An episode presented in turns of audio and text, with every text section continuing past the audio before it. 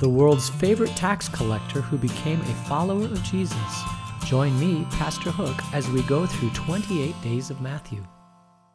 All right, so uh, this is uh, Matthew chapter 2.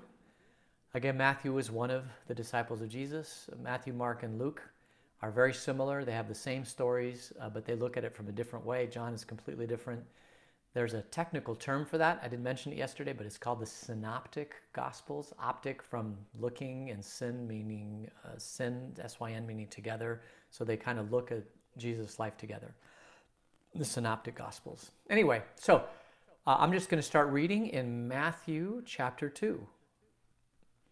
After Jesus was born in Bethlehem in Judea, during the time of King Herod, Magi from the east came to Jerusalem and asked, Where is the one who's been born the King of the Jews? We saw his star when it arose, and we have come to worship him. When King Herod heard this, he was disturbed, and all of Jerusalem with him. And when he had called together all the people, the chief priests and the teachers of the law, he asked them where this Messiah was to be born. And they said, In Bethlehem in Judea. They replied, For this is where the prophet is written. But you, Bethlehem, in the land of Judah, are by no means among the rulers of Judah, for out of you will come a ruler who will shepherd my people Israel. Then Herod called the Magi secretly and found them, uh, found out from them the exact time the star had appeared. And he sent them to Bethlehem and he said, Go and search carefully for the child, and as soon as you find him, report to me, so that I too may go and worship him. And after they had heard the king, they went on their way. And the star they had seen when it rose went ahead of them until it stopped over the place where the child was. And when they saw the star, they were overjoyed. On coming to the house, they saw the child with his mother Mary, and they bowed down and they worshipped him. And they opened their treasures and presented him with a gift of gold, frankincense, and myrrh. And having been warned in a dream not to go back to Herod, they returned to their country by another route. So, this is the, the birth story from Matthew. Uh, in Luke is the one that's on the Peanuts show, right? The, uh, the Charlie Brown Christmas, where Linus gets up there and, and, and speaks from memory, Luke chapter 2. Uh, but this is Matthew. Um, this is the story about Jesus' birth in Matthew. And a couple different things. First of all, we find now we have another character, another set of characters from the East, and they're called Magi, or they're also called wise men. In the Greek, it is Magoi. And it really, truly is uh, where the word magician comes from, right? These are uh, diviners. They are people who can interpret dreams. They're people who are basically astrologers. They look in the sky and they look for signs from God. And so here we have these magi constantly spending time looking for God, looking for signs from God, trying to figure out what God is trying to say to the world. And all of a sudden, God decides to speak to these magi, right? He puts in a star. There must have been some incredible celestial event that when they saw it, the magi decide to take a travel all the way from the Orient. I don't know how long this took to come over to into Jerusalem, into Bethlehem to see. Well, first they go to Jerusalem and then they go to Bethlehem to see Jesus. Um, we have no idea, you know, what this star was. They didn't record it. History doesn't record it. Of course, you can see lots of things online about what could have been the star that, you know, a confluence of a couple stars or whatever. And we don't know. It could have been a comet. We, we just really don't know. It's a, uh, it's an interesting uh, way, you know, path, rabbit hole to go down to try to figure out what in the world this, this star was.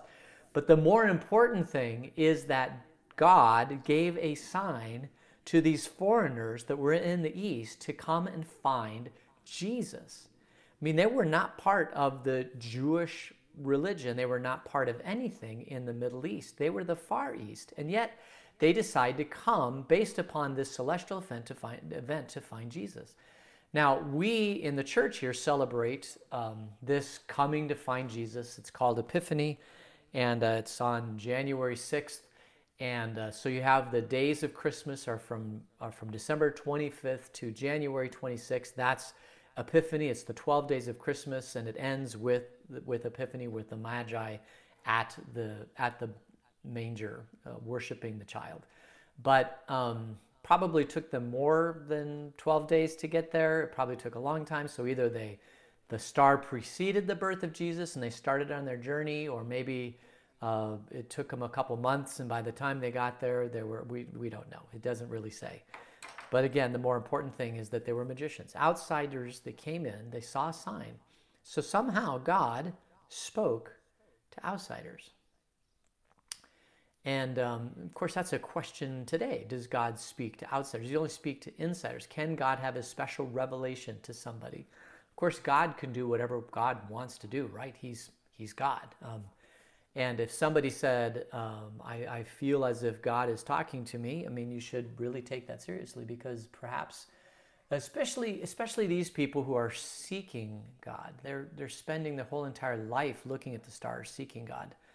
Um, they, uh, they, certainly, they certainly were looking for him, spending a lot of time. Um, good good question today i suppose would be is god speaking to us today outside of um, his normal path of speaking which is uh, it says uh, it says that in days of old god spoke through the prophets but now he speaks through his son. Uh, if you remember that it's in john somewhere. Yeah john 1 john 4 1 dear friends do not no uh, in days of old uh, God spoke through the prophets. Now he speaks through, that's in Hebrews. Um, now he speaks through his son. So in olden times, God would speak through the prophets. Uh, and a lot of prophets wrote uh, and spoke and, and, came to dynasties and kings and they spoke. And, uh, and that's how God spoke. But after Jesus came, he spoke through Jesus. And then they recorded what Jesus said, and that became scripture. And so that is kind of the gold standard to when God is speaking is Scripture. Now, can God speak outside of Scripture?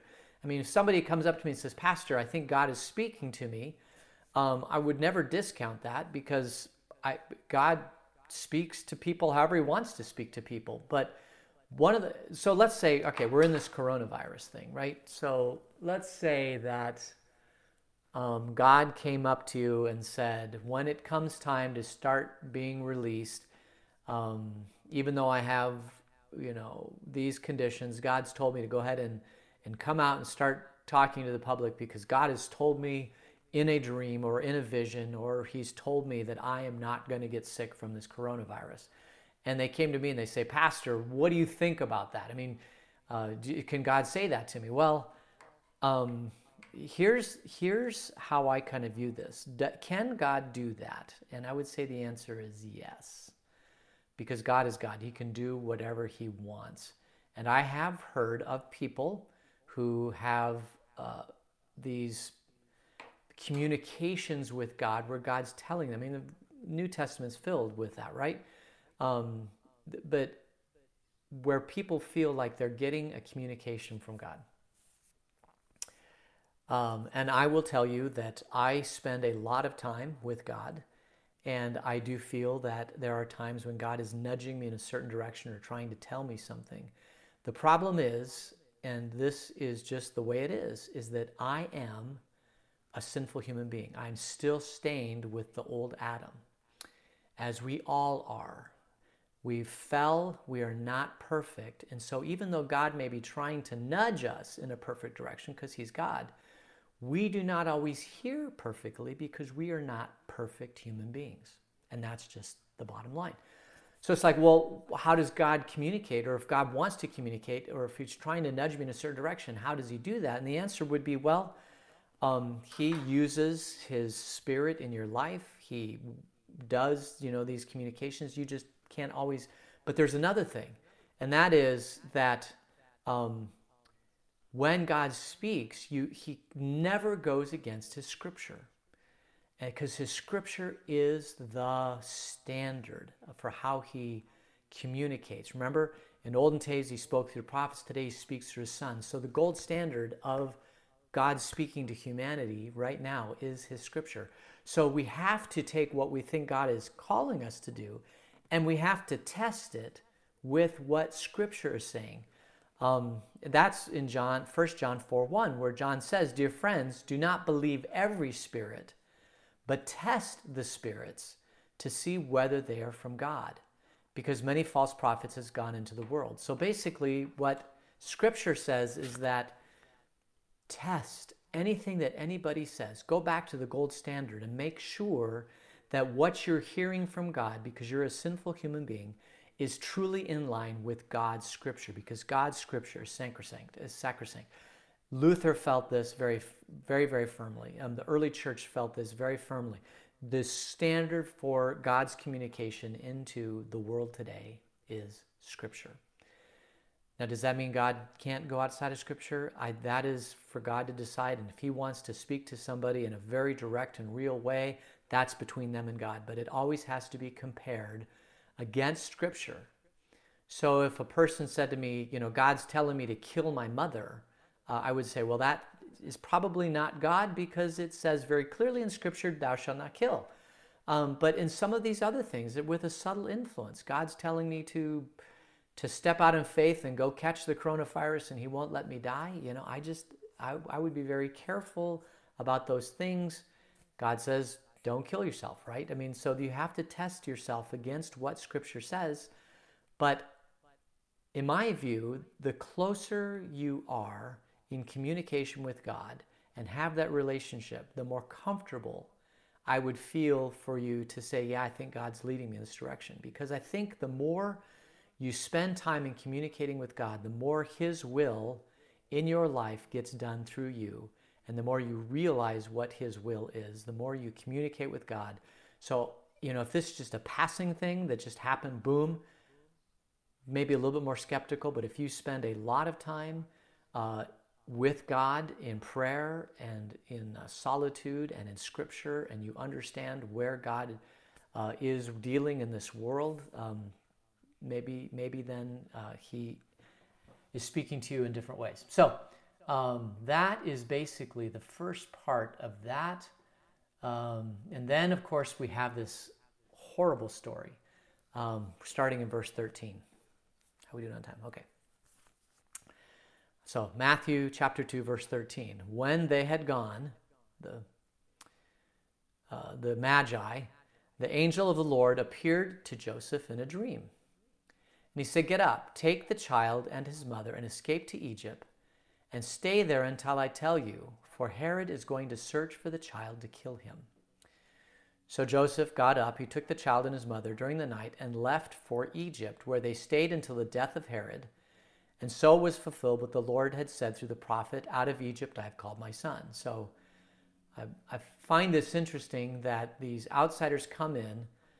Uh, we saw a sign, and they go into Jerusalem, and all the wise men in Jerusalem, they weren't wise men, but they were the, you know, the people, the religious leaders and wise men say, Yeah, well, there was this prophecy, and it said that he would be in Bethlehem, so go to Bethlehem. And so the wise men go to Bethlehem, and they search for the child, and they find the child. So basically, for Matthew, what that is, is another confirmation that this child is the Messiah. Remember, the whole book of Matthew is that Jesus is the promised Messiah. So here you have outsiders coming in from completely outside of this religious system, and they come and they find out that, that Jesus is the Messiah. They find Jesus from the prophecies. They, they go to the place where Jesus is because of all of the external things that are pointing towards Jesus. This isn't, um, uh, this isn't, uh, well, it's proof that Jesus is the Messiah because outsiders come and they come and find Jesus as the Messiah. It's a big deal for Matthew. Uh, and, no, and then, of course, Herod is freaked out by this. And so he says, Well, when you find the child, uh, tell me. But they go and they leave. And so Herod realizes um, so Joseph got up. Oh, now this is verse 14. He got up, he took the child and his mother, and they left for Egypt. And there they stayed until the death of Herod. And that fulfilled another prophecy Out of Egypt I've called my son. When Herod, King Herod, realized that he had been outwitted by the Magi, he was furious and he gave orders to kill all the boys in Jerusalem and its vicinity who were two years and under in accordance with the time he had learned from the Magi. So the Magi, you know, there's somewhere, there's a period of two, two years here. Um, and then what was said through the prophet Jeremiah was fulfilled. A voice is heard in Ramah, weeping and great mourning, Rachel weeping for her children, refusing to be comforted because they are no more. So you have this guy, King Herod, who is so afraid of being dethroned because now there's somebody else prophesied who's going to be born in Bethlehem. He sends them to Bethlehem, come and tell me. And if the Magi had gone back and said, Yeah, it's Jesus, then he would have gone and killed Jesus. Jesus flees to Egypt with Mary and Joseph, and they don't tell, the Magi don't tell Herod. And so Herod does this horrible thing. He decides to go and kill all the boys in Jerusalem, in Bethlehem, that are two years and younger. And we don't know how many people this is, but this is just horrible. Um, there's a song uh, at Christmas time, and we love it because it's a great Christmas tale. Lule, lulai, thou little tiny child. Well, bye bye, lule, lule. It's a beautiful song. It's kind of in a minor key. That whole song is about Herod the king in his raging goes and kills all the childs under all the children and two years younger in, in Bethlehem. And uh, Herod, uh, so this is Herod the Great, right? Herod the Great, the Great Herod. He was put in charge of this whole entire region uh, by the Roman Senate, and um, he is not the same Herod that was at the time of Jesus. Uh, Herod had um, uh, a son, uh, and then that son ruled, and then the son's brother was the one that uh, was there at the time of Jesus. So it's still kind of, t- but they weren't Jewish necessarily. They were in charge of this Jewish nation. They did a lot of nice things. Uh, they did some rebuilding of the temple, uh, but but they were basically in charge of um, this this kingship. They were given this kingship over over Jerusalem. But but Herod uh, apparently especially later on in his life, he became senile and crazy, and I think he killed his wife and his kids, um, and basically was so addicted to power that he was so afraid that Jesus was going to rise to power and overthrow him that he had Jesus killed. Um, and, you know, it, it, it goes to this saying that I believe wholeheartedly with all my heart, which is that. Um, Power corrupts, and absolute power corrupts absolutely. That once you get power, once you get the taste of having unlimited power, then you are able to do things like kill innocent children. And, and there are people that report to you or are part of your kingdom or whatever that will do this because they don't want you to be out of power, because they want that association with you in power. And uh, Herod apparently was one of these things. And kings throughout history have been this way, right? I mean, kings uh, have absolute power. It's so difficult for us to understand here in the United States because we distribute our power right between three branches of government. But in other parts of the world, even today, um, dictators and kings and people who are uni-powerful, um, they can do whatever they want without abandon because they have that power to do it. And um, and really that's uh, uh, a scary thing. I think you could be a king and be a benevolent king looking out for the interests of your people. And as a matter of fact, you might even think that by killing all the competition, I'm really, quite honestly, looking out for my people because, you know, the uprising and overthrowing and having a new king would cause problems. Um, and so I'm trying to create stability in my kingdom, right? But was it Pareto did a did a study a number of years ago, um, and he found out that, uh, and this just this is just a way the the world seems to work, um, is that you have a form of government, and what happens is that the people at the top, if it's a monarchy like a kingship, or it's an oligarchy where it's held in a tight group of people, or it's um, a dictatorship, or it's um, other forms of government, what happens over time is that the wealth and the power starts to concentrate at the top. And when that wealth and power seem gets to the very very top, then they act in their own best interest and they don't act in the interest of everybody else, right? And it, it doesn't matter what form of government this seems to happen. Over time, This always happens to rise to the top. And so, what happens then uh, is that when all that wealth and government is at the top, then um, the people start to get angry. They start to get upset. They say all the power and the wealth is concentrated at the top. You need to help us out because we don't have enough to survive. And uh, if the if the power at the top doesn't listen, then they get overthrown. There's a revolution, and you can look all throughout history where there's been revolutions. I remember um, being in Romania, uh, and, there, and Ceausescu was the guy in charge of Romania, right? And they kind of went into his house and they drug him out and they killed him. So these revolutions still happen today, and if you go around the world, you'll find revolutions happening. And why do the revolutions happen? Is because all the wealth and the power is concentrated at the top, and the people at the top do not take care of the people um, who are not at the top, right? And um, and so they this is revolutions. Now, we've uh, we were basically part of an American Revolution, right, where that wealth and power was concentrated in England. We like we're not going to take it anymore, so we took back that power and created the United States of America. And uh, but if Pareto is correct, at some point Wealth is always attracted to wealth, and power always floats to the top. And so the whole entire idea of the constitutional system of the United States, basically with three branches of government, is so that wealth cannot be concentrated in one place. And uh, it'll be interesting to see, even coming out of this coronavirus, how this all plays out because some of these principles in life are principles um, that go beyond uh, necessarily forms of government. And I'm not saying that our form of government is ever going to cause a revolution, but I'm saying that there's a potential for our form of government to cause a revolution because wealth always concentrates to the power to the top. Fortunately, uh, you know, we do not have uh, a police state here in the United States where they can go and kill people who um, are a threat to the people at the top.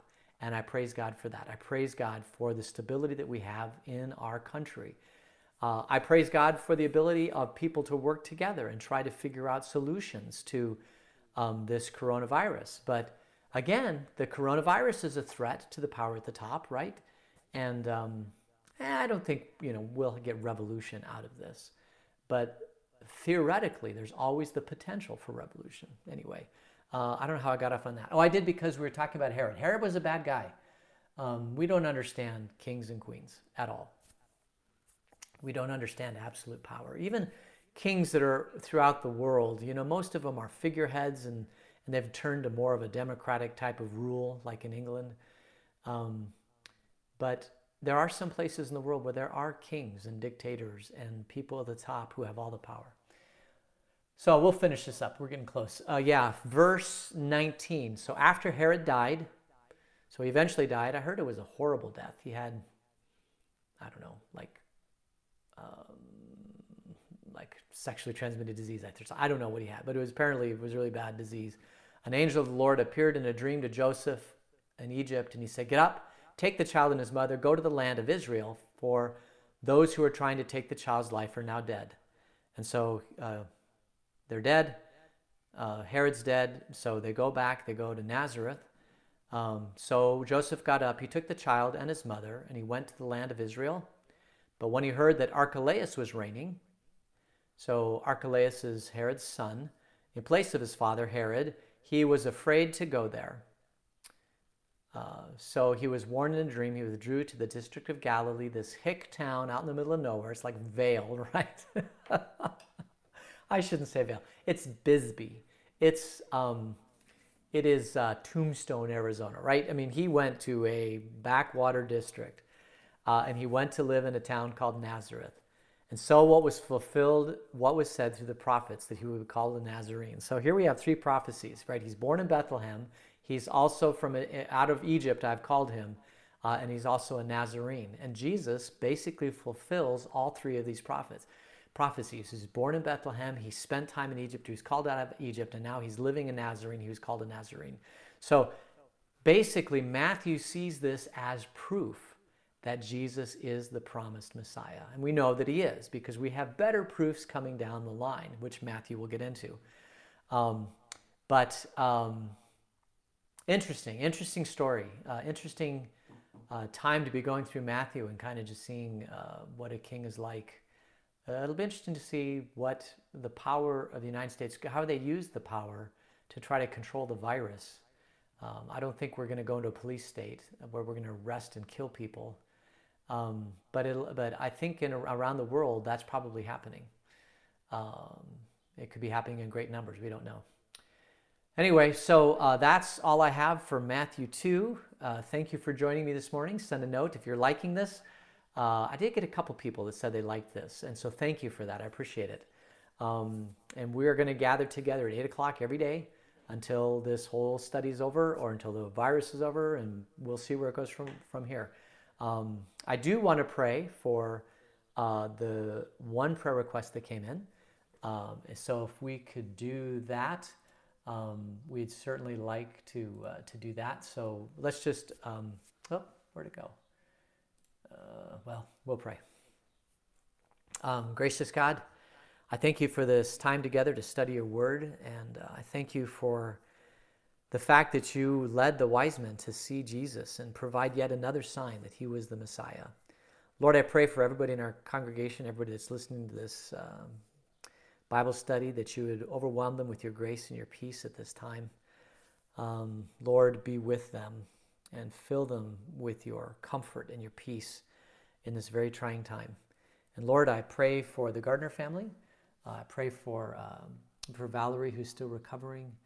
And I pray for Angelina, who's in uh, New York, that uh, you would protect her in a, in a hot zone.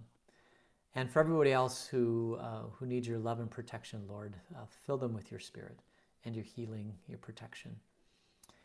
And until we meet again uh, and study your word, keep us all in your grace. I pray this in Jesus' name. Amen. So there you have it. Um, thank you for being here this morning, and uh, we'll see you tomorrow.